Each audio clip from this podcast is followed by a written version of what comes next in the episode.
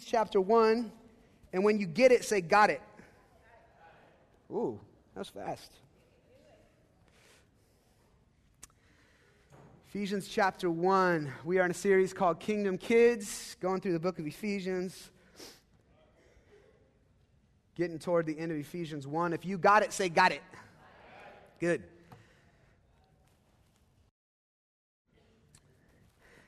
Ephesians 1. Our passage today verses, is verses 20 and 21.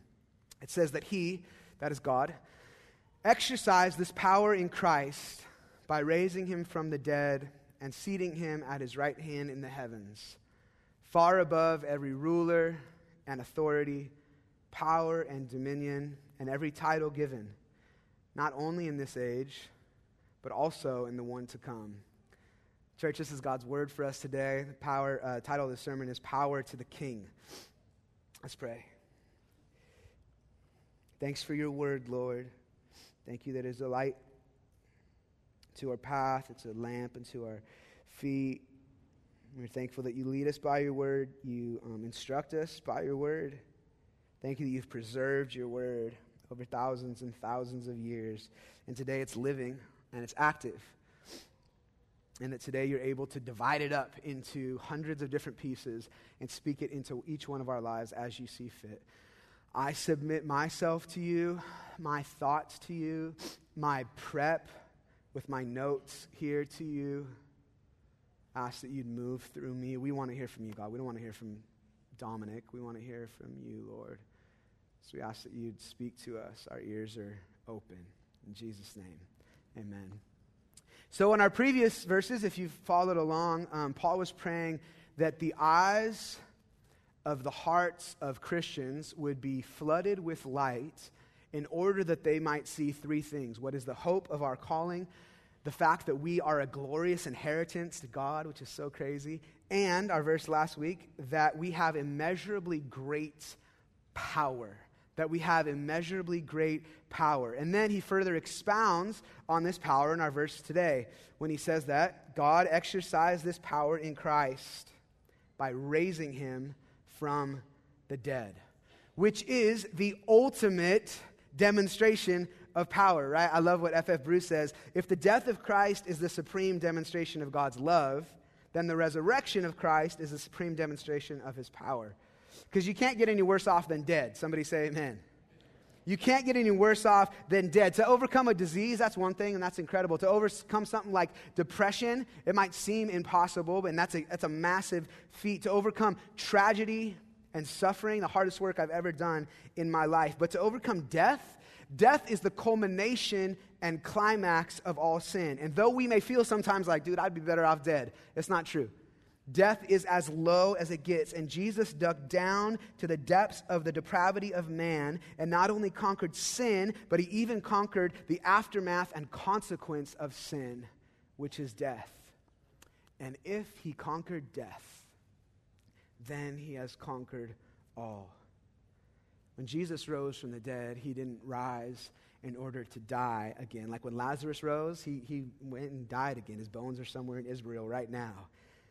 Jesus is risen and risen forever. And Jesus is victorious over death, and Jesus is victorious after death. And Christ being risen puts on display, he's saying here, the power of God. And this is the same power that Paul prayed for Christians to remember that we had in the previous verse. This is the same power that is in us, resurrection power.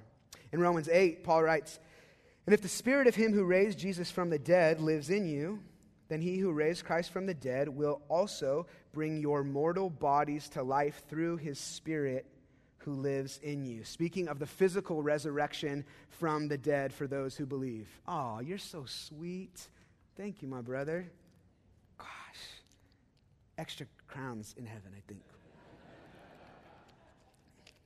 or jewels in your crown or something.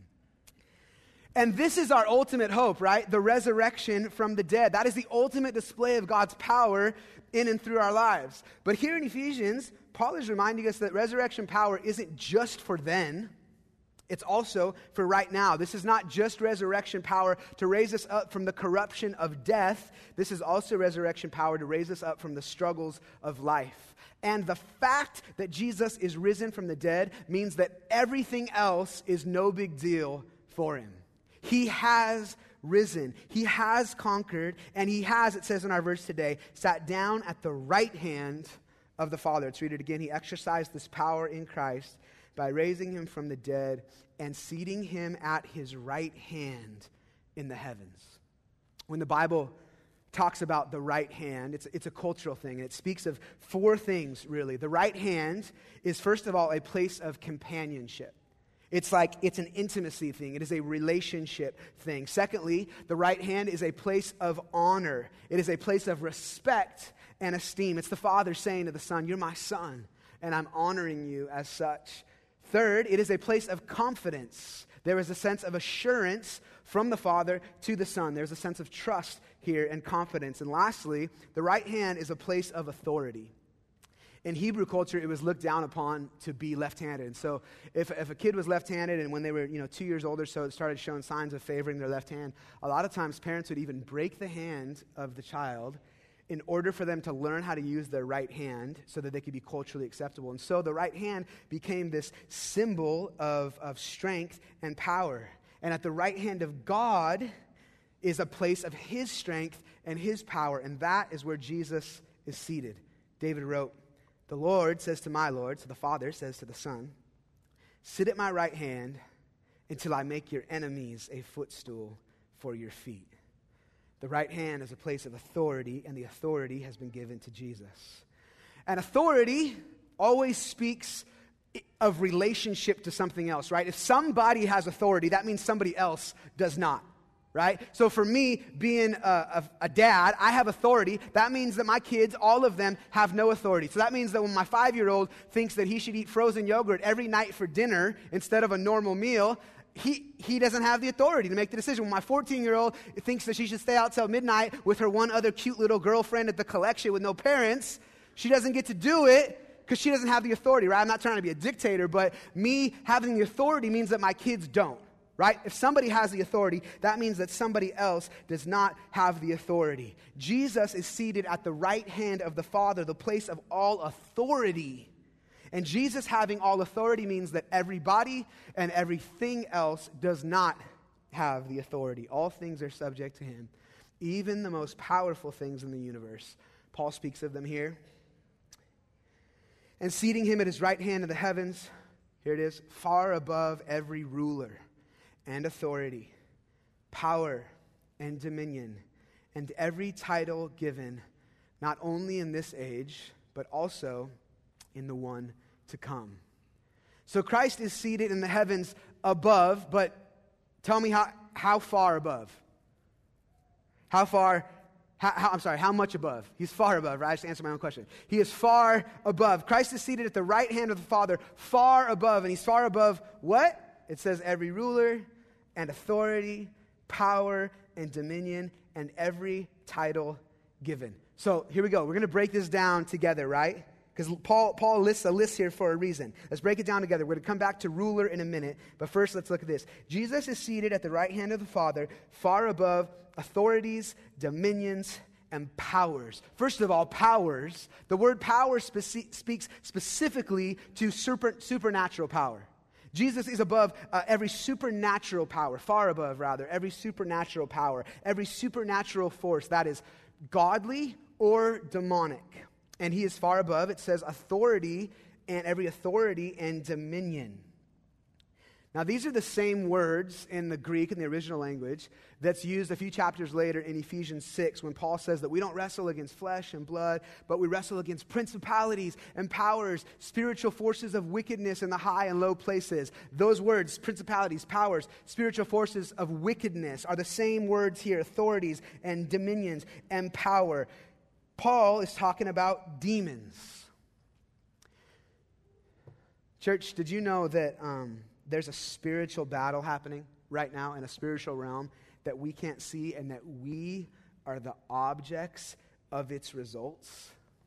Satan and his cohorts are real and they hate us. They hate our faith. They hate our Jesus.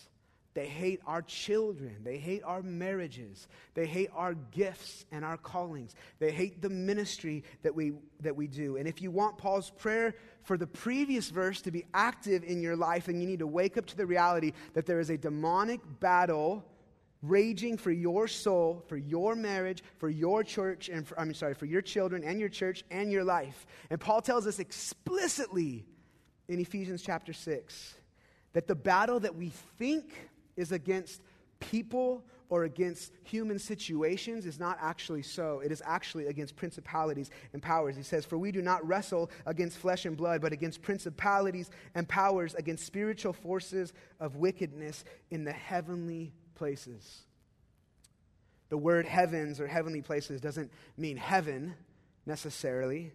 It means the unseen spiritual places. There's a battle happening in a spiritual realm, but it affects the physical realm. And this is not a battle between Jesus and demons. This is a battle between angels and demons. And this is a battle, Paul tells us in Ephesians 6, that is also between us and demons. And I know it's weird. It's weird to think about that stuff. Like, we don't think about, we like to think about what we can see, right? But this is what the Bible says, and we need to open our eyes to what's happening in the unseen. And just like God allows the effects of sin to be present in the world, until Jesus returns, God also allows the effects of sin to be present in the spiritual realm until Jesus returns. And so there are spiritual powers and dominions, and there are what it says here authorities, which means those with delegated power, which is what the word authority means. Those with delegated power. So, just like God has delegated power to people, before he created humanity, he delegated power to angels, right? When we think about angels and they go out and they do stuff on God's behalf, it's because God has delegated power to them. And that's what this is talking about. When God created angels, he delegated a certain level of authority to them as ministers of his, just like he delegated a certain level of authority to Adam and Eve in the garden. And just like humanity had a choice to use their authority for good or for evil, so did the angels. And Lucifer, which is the, the name given by God to Satan, Lucifer was an angel with high position and high authority. And he chose to use that authority to try to rise up above God. And in turn, he, along with the other rebellious angels, were cast out of the presence of God. These are fallen angels. These are what the Bible would call demons and what Paul calls in Ephesians 6 spiritual forces of wickedness. And demons are no longer ministers of God, they are ministers of wickedness. And when demons fell, their delegated authority remained intact. Unfortunately, God did not take away their, the authority He had already given them as angels when they fell. 1 Corinthians 4 tells us that Satan is the God, little g, little g, God of this world. In other words, he has some allowed delegated authority in the world. That's why, man, when we see stuff like all this stuff that's happening with, with abortion in the world right now, and I don't know if you just heard what happened in the last couple weeks, but allowing babies who are born now because of a failed abortion to be killed after they're born if they were intended to be aborted in the first place. That's demonic. That's because the God of this world has been given some delegated authority until Jesus comes back. John 12 says that he is a ruler of the world. Ephesians 2 calls him the prince of the power of the air. God gave angels some authority in the beginning, and the authority was intended to be used for the glory and purpose of God. But when the demons fell, they have now used that same authority against the glory and purposes of God. And to, like Jesus said, steal, to kill, and to destroy. The Bible is clear that Satan does not have all power, but he does have some. And he will use every bit of it to work against God's plan and God's people. And this is who we war against. And this is who Paul is talking about here when he says every dominion, power, and authority. Dominion refers to what it sounds like. The, the dominion, specifically, actually talking though of, of celestial beings, but it's talking about jurisdiction of celestial beings. Dominion, as in a king's jurisdiction or a ruler's jurisdiction or dominion over a certain region, which is exactly what the Bible shows us when talking about demons. illustrated in Daniel chapter 10. You remember in Daniel chapter 10? When Daniel begins praying, and then he keeps praying and God does not show up. God doesn't come and speak to him. God sends no messenger to speak to him, and he keeps praying. And then 21 days later, after praying and fasting, finally this angel shows up, this messenger of God, and he says, Daniel, the moment you prayed, I was immediately dispatched, which is so gnarly that God loves us that much that he listens. And then, like, he's like, hey, you, you see so and so praying, go. He says, I was immediately dispatched, but on my way to you, I was detained by who he calls the Prince of Persia.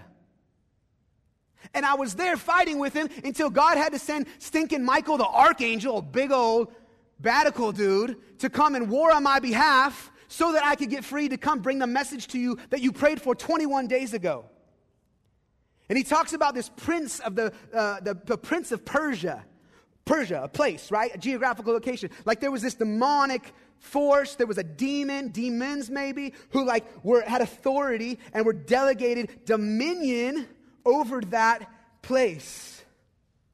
Scripture teaches us that some demons, and we would assume some angels, have dominions. They are territorial and they have territories. And we would be foolish to think that this is not the case in our communities, guys. This isn't just like in the Middle East in Jesus' times. This is the spiritual realm.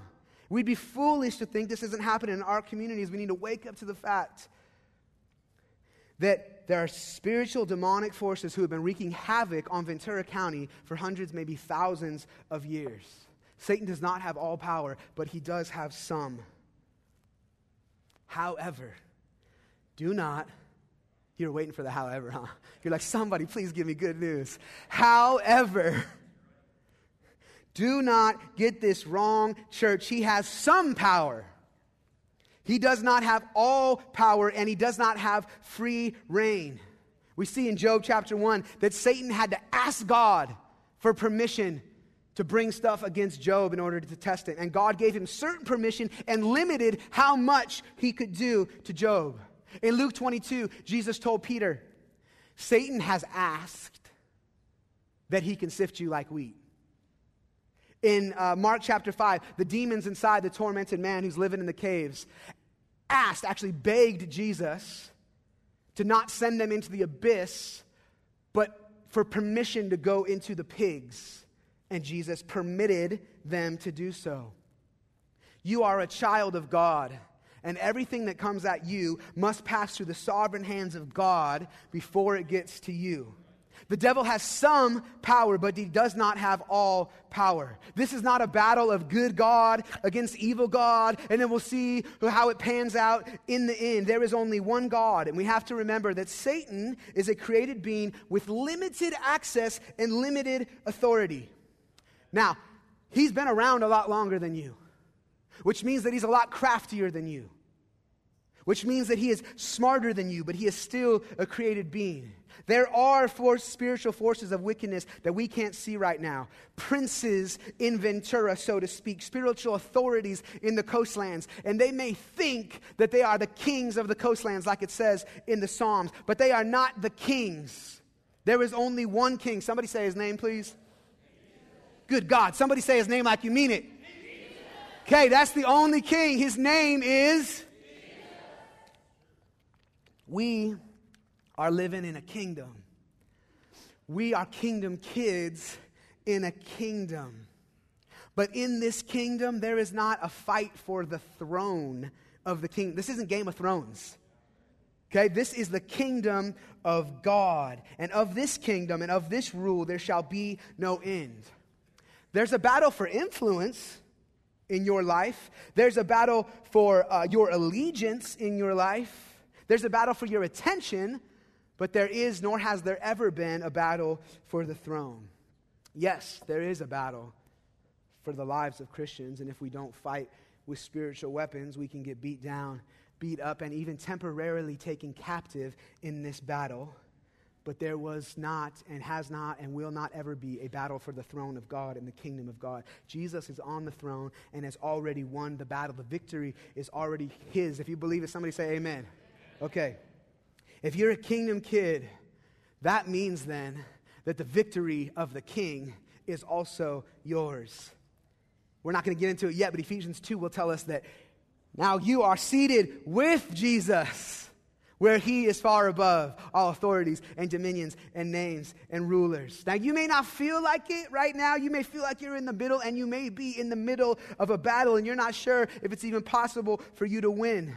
But that's not because Jesus isn't victorious, that's something else. See, sometimes it can appear that the enemy has more power in our lives than he actually does. We saw this last week um, during our second gathering when a, a, woman came to get prayer from the prayer team. And man, this woman was so tormented. Um, she was trapped in crippling fear, depression. She had this nonstop headache. Life circumstances had, had beat her up. Sin against her had beat her up. Lies had beat her up. But you know who was right there to take advantage of her being beat up? The devil was right there to take advantage of her being beat up. And she wasn't even sure what to call it. But as the ladies began to pray for her, they realized, man, it was obviously demonic. She had been tormented for three years straight. See, the devil is a squatter, which means he squats on any place that is, uh, there, where there is weakness in order to try to make himself stronger.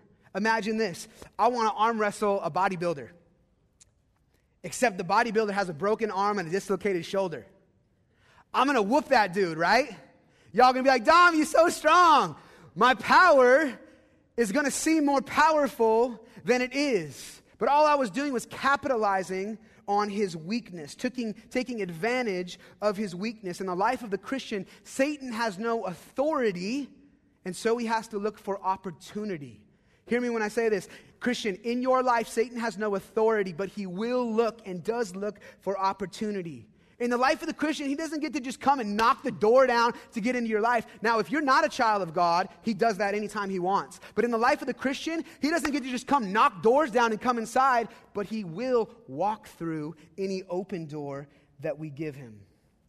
Demons are like sin. Hear this. Demons are like sin in the life of the Christian. The Bible tells us that sin has no authority in the life of the Christian. You are victorious over sin. Except all of us have experienced the not victory of sin or us over sin in our lives. It seems like sin is victorious over us. It's because we've given it a place.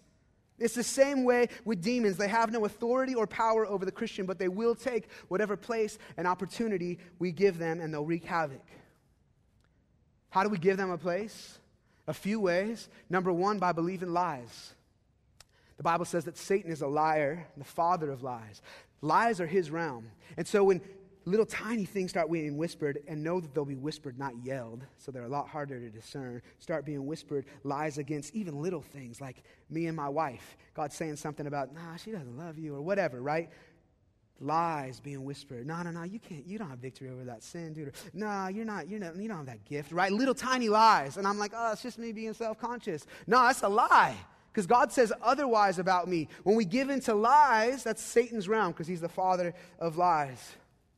Another way that we open the door is by little compromises and big rebellions. In 1 Samuel 15 says that rebellion against God is as the sin of witchcraft, which is Satan's realm. It gives him an open door. Another way is in Ephesians 5, it tells us that bitterness and anger and resentment give a physical geographical location. The Greek word is topos, like topography. A topos, a geographical, like a, a plate, a physical place in the life of the Christian. And in my experience, the, the enemy loves to squat on my, my weariness, my exhaustion, and my discouragement, my hurt. He's a squatter, and so he will squat on whatever opportunity he sees. We are in a battle kingdom kid, and if we don't fight with the right weapons and appropriate the promises of God to our situations, then we can get beat up pretty bad. But it isn't because Jesus isn't victorious over the enemy. It's because we haven't given, we have given the enemy an open door, or we have not appropriated the promises and the truth and the power of Christ to our lives, or because he's simply just squatting on weakness or opportunity. However, net, net, Bottom line, Jesus is far above every authority, power, and dominion. And he is, as it says, far above every rule. We'll see in a minute, this means every origin. Paul started off by saying that Jesus is at the right hand of the Father and he is far above every rule. Jesus is far above every rule, literally every beginning. The CSB uses the word ruler. Um, probably a lot of your translations use the word rule. He's, a, he's above every rule, which is closer because it's referring to supremacy here, not a ruler, but the rule of uh, some kind of dictator or a king or a, a ruler. But the Greek word is actually a lot deeper than this. The, the Greek word is this word arche, as in archaic. As we know, archaic means like really, really old. It means like way back then, way back in the beginning. The literal translation of this word that's translated rule in our Bibles is the Greek word arche. It means the beginning. Literally, the beginning or the origin. It's the same word that John uses when he says, in the beginning, in the arche, was the word. It means that which is first and is therefore chief which is why it translates to rule in the English a lot of times. It's talking about that which is preeminent and therefore has authority or rule. That was that which was at the beginning. But it's talking about power that exists specifically because of its preeminence. We might call it the root or the origin. The literal word means the beginning. And we know about this, right? We know about root things that have power in our lives. Because how much time do we spend trying to get to the bottom of things? How much time do we spend trying to get to the root of things? Let's take my physical health for an example. Four and a half, five years ago, all of a sudden, I woke up one day and I could barely walk. I was so exhausted. Went to the gym. I was 70% had the strength that I had two days before. What had happened was my adrenal glands crashed because I was under such chronic stress acute stress and ongoing stress. And then uh, my metabolism got deranged. And then my thyroid function stopped working. Uh, low body temperature, all of these like things, right? Anxiety because my adrenal glands weren't working properly. I was experiencing all of these symptoms. And so I went to the doctors and they were like, here's some meds. Let's try to like fix the symptoms. Let's try to like make up for all the lack that you're feeling. And I was like, I don't want pharmaceuticals to meet the symptoms. I want to know what the heck's wrong with my body. Like, what's the root? Where's the, I'm the kind of guy that's like, tell me why. Tell me, and then fix the why. And my doctors couldn't, so I was like, maybe a naturopath. So I went to a naturopath, and they were like, oh, well, this is why. And then that's when they began to tell me, oh, it's your adrenal glands, it's your thyroid function. So they started trying to fix all that stuff that was causing the symptoms, right? And then two years of that went by, and I still, it was still having symptoms. And finally, I found this doctor in Utah who was incredible, and he explained my health to me like this. He said, Dom, he didn't call me Dom. He said, Dominic, imagine your health like a river, and downstream are fish and they're getting sick and they're dying. They're sick. And so in the medical world, we try to, we try to treat them. We try to give pharmaceuticals to try to, to meet the, I got to help these fish not die anymore. And then the naturopathic world is a little further upstream, right? They say, okay, but why are the fish getting sick? Oh, there's oil in the river. If we can clean out the oil, then we can fix the, the problem of the fish getting sick and dying. And he's like, Dominic, but here's the problem. Where'd the oil come from? You got to go further upstream. What you don't see is that there's a barge in your river. You got to go as deep as you can, deep to the root. And in the physical body, as deep as you can go is the cell. And so his thing is like, fix the cell and you'll feel well right? And if we can if we can get the barge out of the river, then there won't be any oil in the river. And if there's no oil in the river, then the fish will stop being sick and stop dying. And so for 2 years, we've been working on getting the barge out of the river, but barges are big and they're like they've been there for a long time, my whole life probably. And so it takes a long time. And it's probably going to be another year until I know if the barge getting out actually affected the the fish dying downstream, right? I'm trying to get to the root. If we can just get to the root and uproot the thing then all the other symptoms, all the fruit that's coming from the root will get away if I can just get to the root. And we do the same thing with emotional pain. That's how we approach it, and we should, right? If I can just get to the root. We do that with div- uh, marriages on the brink of divorce. If, guys, if we can just figure out where we went wrong, if we can just go back and figure out where we went wrong, then maybe we can fix this marriage again. We do that with addiction and bad cycles in our lives. If I can find the root, maybe there was some root trauma, and if I can get back to the root trauma and heal it, then maybe I can get free from being trapped in this bondage in the first place.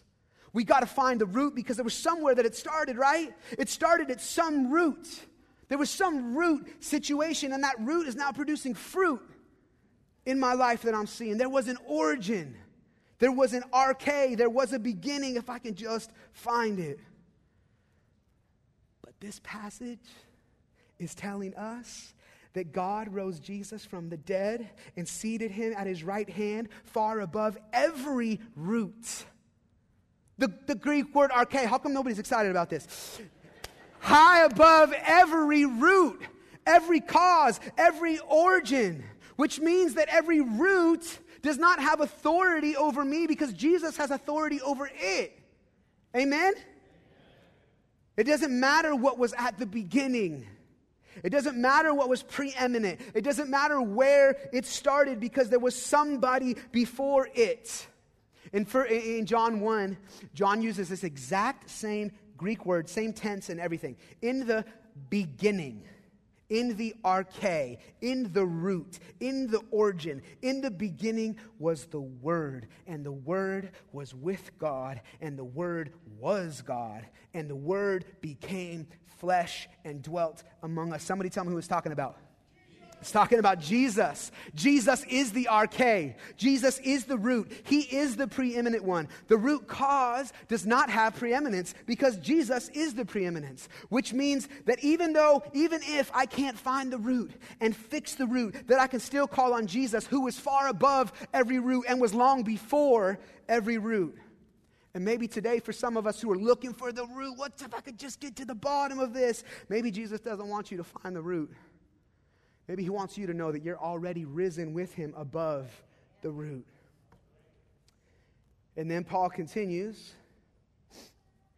and actually repeats himself here, which is not common in, in ancient writings. Whenever you see something repeated, it's like if, as if it was underlined or bolded. He repeats himself five words later, right? He starts off by saying, Jesus is far above every, that's the word he's going to repeat, every rule, authority, power, and dominion. And then he repeats the word to emphasize it, and every title. In other words, church, in case you forgot the scope of this sovereignty of Jesus, let me remind you that he is also over every, says the word again, every title given, not only in this age, but also in the one to come. Most translations here use this word name, that Jesus is over um, every name instead of title, which is a little clearer than the CSB here. It's saying that Jesus is far above every name. Um, in Hebrew culture, a lot of you might know this, but a name is inseparable from the person that the name belongs to, it carries their essence. And so when we pray, for instance, in Jesus' name, that's not just a cute phrase that we tag on the end of stuff that we hope has some magical power. We're actually praying according to the character of Jesus. It's not just the words J E S U S, right? It is the character of Jesus. The name is the manifestation and revelation of the person's character. In other words, the name carries weight. The name of Jesus carries weight. And the name of Satan carries weight because the name represents the essence of whatever or whoever is being named. But those two names do not carry the same weight. Jesus is far above every name and everything that every name represents, which means that names don't carry the same weight in the presence of Jesus. Titles don't carry the same weight in the presence of Jesus. Labels don't carry the same weight in the presence of Jesus. Jesus has all authority and is far above every name, title, and label, and everything that those titles, labels, and names represent, and everything they carry with them. And guys, this is good news for us. And here's why. Statistics show that one out of every two of us is going to get cancer before we die. That's a heavy, daunting statistic. And cancer has gotten so heavy in our culture, people have stopped even saying the word. If you go to the doctor and you come back and you say, The doctor used the C word. You know exactly what that means, right? The C word carries weight. But we act and treat the name of cancer, I'm going to say it, the name of cancer like it carries more weight than the name of Jesus. It would do some us, us some good to learn something from the demons who shudder at the name of Jesus. When was the last time we, our heart skipped a beat, for good or bad, when we heard the name of Jesus? Guys, we have forgotten the power of his name. When we hear the name of cancer, we shudder, but we have forgotten its place in the pecking order. Cancer bows to the name of Jesus, as does every single other name. I told you about this woman who showed up just tormented last week and totally unaware that it was because of demons. And that's often the case in America. Our friends from Tanzania who've been missionaries over there forever. They're constantly dealing with demonized people, and it's very obvious, right? It's lots of witches and witchcrafts and witch doctors. It's very, people are manifesting. You can see it physically. They came to America and stayed for six months one time years ago, and they said, Dom, I've never in my life seen so many people with demons ever. And I've lived, we lived in Africa for 30 years. There were so many demonized people here, but it's all subverted. It's like so subversive and under the radar. It just looks like that. It looks like that. Listen, Satan doesn't need fame. He doesn't need like an acknowledgement of, oh, look, he's manifesting. As long as he can keep people trapped. As long as he can keep people trapped. And so this woman had no idea. She had no idea that it was demonic, but it was very obvious once they began to pray for her that there was demons And as they began to pray, they realized, man, this depression, there's a demon carrying the same name. These lies, there's a demon carrying the same name in those lies. The fear, there's a, a, demon carrying that same name. And as they begin to call out those names in the name of Jesus and tell the demons to come out and get off and leave, you know what happens? In 10 minutes, the woman got set free. She started screaming. She was, uh, she even, her eyesight changed. It was crazy. Her eyesight changed. She was like, ah, you look different. Everything's different. I've had a headache for three years. It's gone. I've been depressed for three years. It's gone. My crippling fear, it's gone. In the name of Jesus, his name is above the name of depression, above the name of fear, above the name of darkness, above the name of some headache. Now, listen, your headache's not always because of demons. Sometimes it's because you're eating too much gluten and sugar, and your pathways and your receptors in your brain are inflamed. But sometimes, sometimes it might be demonic.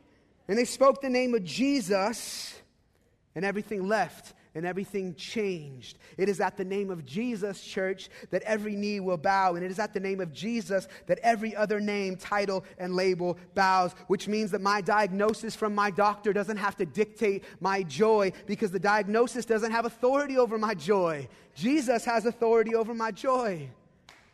Yeah, we can clap.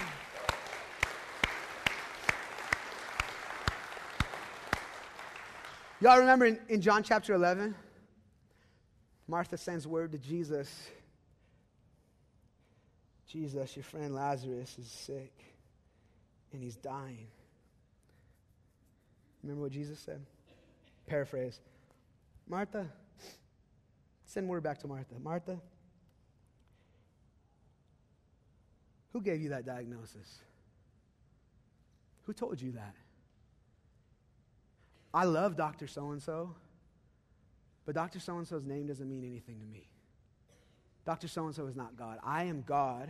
And what I'm saying, Martha, is that this sickness is not going to end in death.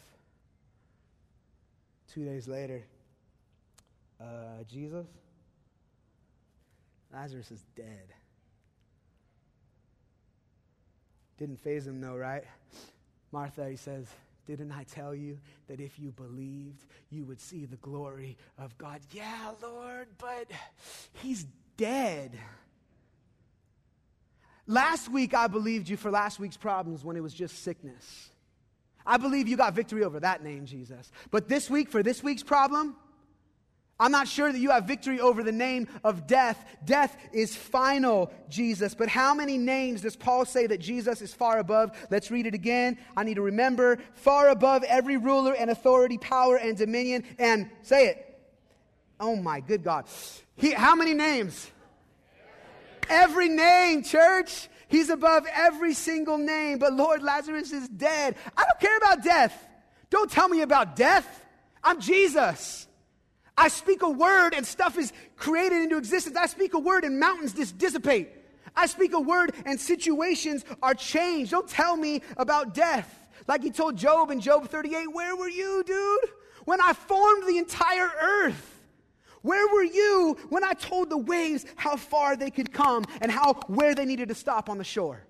Where were you? Where was your diagnosis when I was putting the stars in their place and giving them each a name? Don't tell me about death.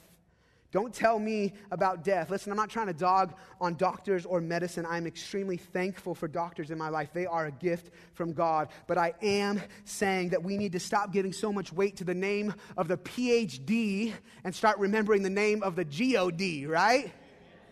Some of us are so consumed with our sickness that we've forgotten the Savior. So concerned with the situation and its potential temporal outcome that we have forgotten our position and our guaranteed eternal outcome. Martha, don't tell me about death. I am the resurrection and the life. Lazarus, come forth. Guys, we can't lose sight of who's really on the throne. There is no name that Jesus is subject to. And Christian, you are a kingdom kid in the kingdom of your Father. You're seated with Jesus high above all principalities and powers and authorities and dominions and names. All things are subject to him. Only Jesus is final. And it doesn't matter what word was spoken to you, what diagnosis was given to you, or what label was put on you. Jesus is the living name, the living word. He is the reversing diagnosis, which means that cancer doesn't have the power. Jesus has the power. Lyme disease doesn't have the authority. Alcoholism, drug addiction, your pornography addiction, your betrayal, your depression, your anxiety and fear, it doesn't have the authority. Jesus has the authority. Some of us have let names rise like a banner that's waving over us and dictating our identity and defining us for years, but every label submits to the name of Jesus. Titles mean nothing to Jesus because for every destructive title or label, Jesus a, has a restorative promise and characteristic about himself to combat it. Right? Jesus has titles too. Jesus' title is Christ. Jesus' title is Savior from anything, Redeemer from anything. His title is Restorer of the Breach. His title is Healer of the Nations. His title is Hope to the Hopeless, and Life for the Dying, and Strength for the Broken, and Truth in the face of lies, Light in the face of darkness, and Love in the face of fear. That label that was put on you from somebody you respected or loved does not have the final say. Jesus has the final say. And somebody today needs to call on Jesus and remember that He is the one above all names. And remember who you are in him, the one above all names. Your story means something to Jesus, for sure. He cares about your story. But your conclusion of where your story has brought you does not have to define you. Rather, Jesus is using your story, your pain, your struggle to create something new in you and give you a new name. We are not defined by those other names. Jesus calls us by our true name. And what we've been learning in this series as Kingdom Kids is our name is beloved, accepted, powerful child of God. Some of us have been walking around like we're just living on earth, though, right? We're forgetting that we're at, our place is actually in heaven. We're actually living in heaven. We actually have a power and authority in Jesus. And this power and authority, it says at the end of our verse, has no end. Jesus is far above every name, both in this age and in the age to come. His power is now and it is forever. Jesus doesn't just have the power, he has the all power. And you need to know today, child of God, that your king is not fighting from, for the victory, he is fighting from the victory. This is the last little section here. I'm about four minutes. Stick with me. This is important. It says there at the beginning, that Jesus has been seated at the right hand of the Father. You ever notice how Jesus is always sitting down? Like, is Jesus tired? Jesus needs a nap? No, Jesus doesn't need a nap. Jesus doesn't sleep or slumber. He's not sitting down because he is tired. He's sitting down because he is finished. You sit down when the work is done. His sitting down means that the war is over. He's already got the victory. And I kind of spoiled the surprise, but next chapter, we're going to see that we are seated with him where he's got the victory and where we can also rest in that finished work. I remember the first time somebody told me I was 18, 19 years old. First time somebody told me, hey, Dom, you know that you don't have to do those things that you've been addicted to your entire life. You have a choice because Jesus already got you the victory. And they were right. I didn't know. Nobody ever told me, hey, dude, you don't have to do that. You have the power to choose to not do that. You don't have to do it. And so I didn't. I stopped. I stopped. The addiction was broken. Now I'm not perfect. I'm never going to be perfect, so I'm in glory. I'm still tempted. But finally, I, I, realized I had the victory. I was a free child of God, and I started living like it.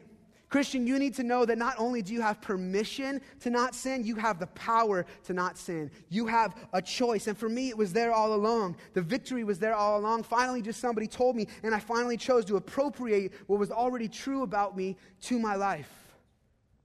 We know that our old sinful selves were crucified, as death, with Christ, so that sin might lose its power in our lives, we are no longer slaves to sin. For when we died with Christ, we were set free from the power of sin. Can somebody say this with me? I've got the victory.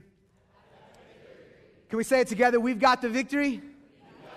Can you just look at me and say, You've got the victory?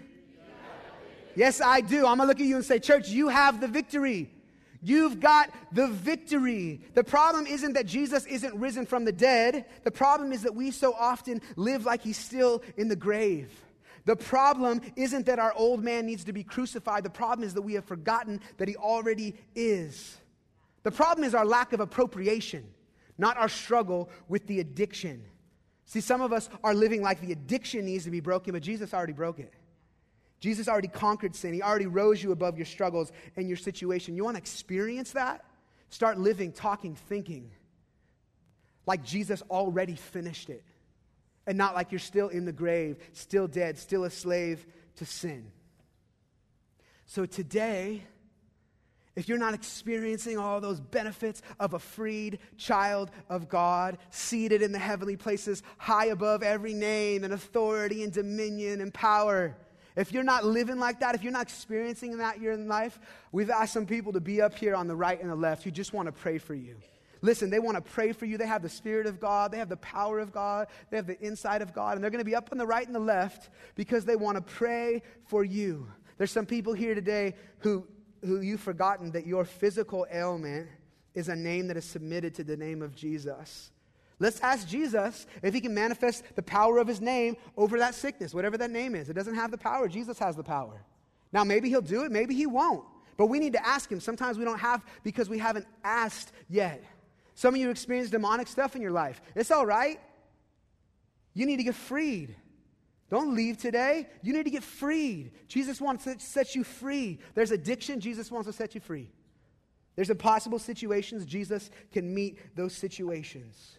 There's a bleak diagnosis and hopelessness. You need faith to believe what is already true about Christ and about you in Christ. Today, there's going to be people up here on the right and the left. You need to come. Just ask them. Just say, Will you pray with me? Will you come to the Father and pray like Jesus taught us to? We just sang it. Lord, would you let your kingdom come in my life? In the same way it is in heaven. And here's how we teach our prayer team to pray Lord, in heaven, there's no cancer. And you said to pray for the kingdom to come like it is in heaven. So we're asking, you said it, Lord. You said it, and so we're asking like that. Lord, in, in heaven, there's no division. There is restoration of marriage. And you said to pray for the kingdom to come like it is in heaven. And so we're going to pray like that. Would you allow some people to pray for you today? Would you allow some people to pray for you and give God some space to move on your behalf? Let's pray.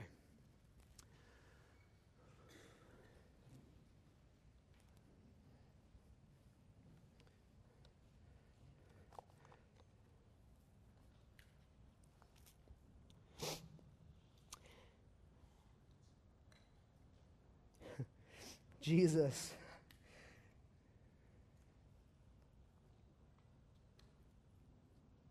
You are in the heavens. at the right hand of God, the place of all authority. And as one of your kids, I just say out loud what's already true in the unseen realms that you, Jesus, have all authority over every single force of wickedness over every single name of disease, over every single title or label that is said. This is an endless, impossible situation. It's hopeless.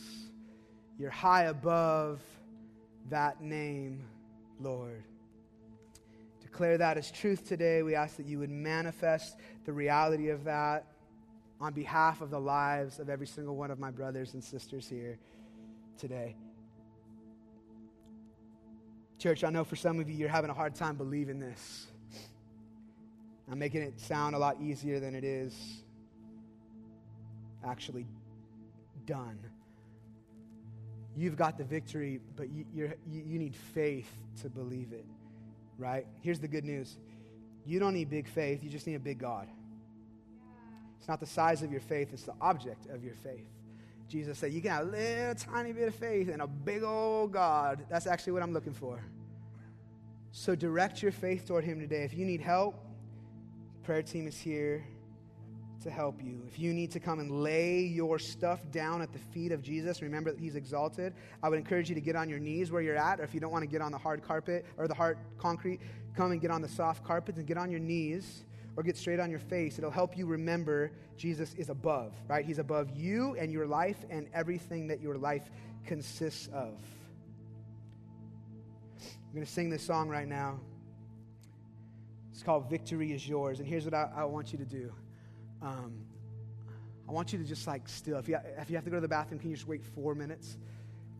Don't even get up to come pray or take communion yet. During this first song, just let the team here sing this as truth over you. So don't, even, you don't, don't even sing. The lyrics are going to be up on the screen, but just read them and just ingest them. Don't open your mouth, just open your heart and receive. Receive the truth of this. Let it be sung over you. And then respond to it in the following songs. Come get prayer, come get on the carpets, come take communion, and remember the finished work of Jesus that he not only died but rose again.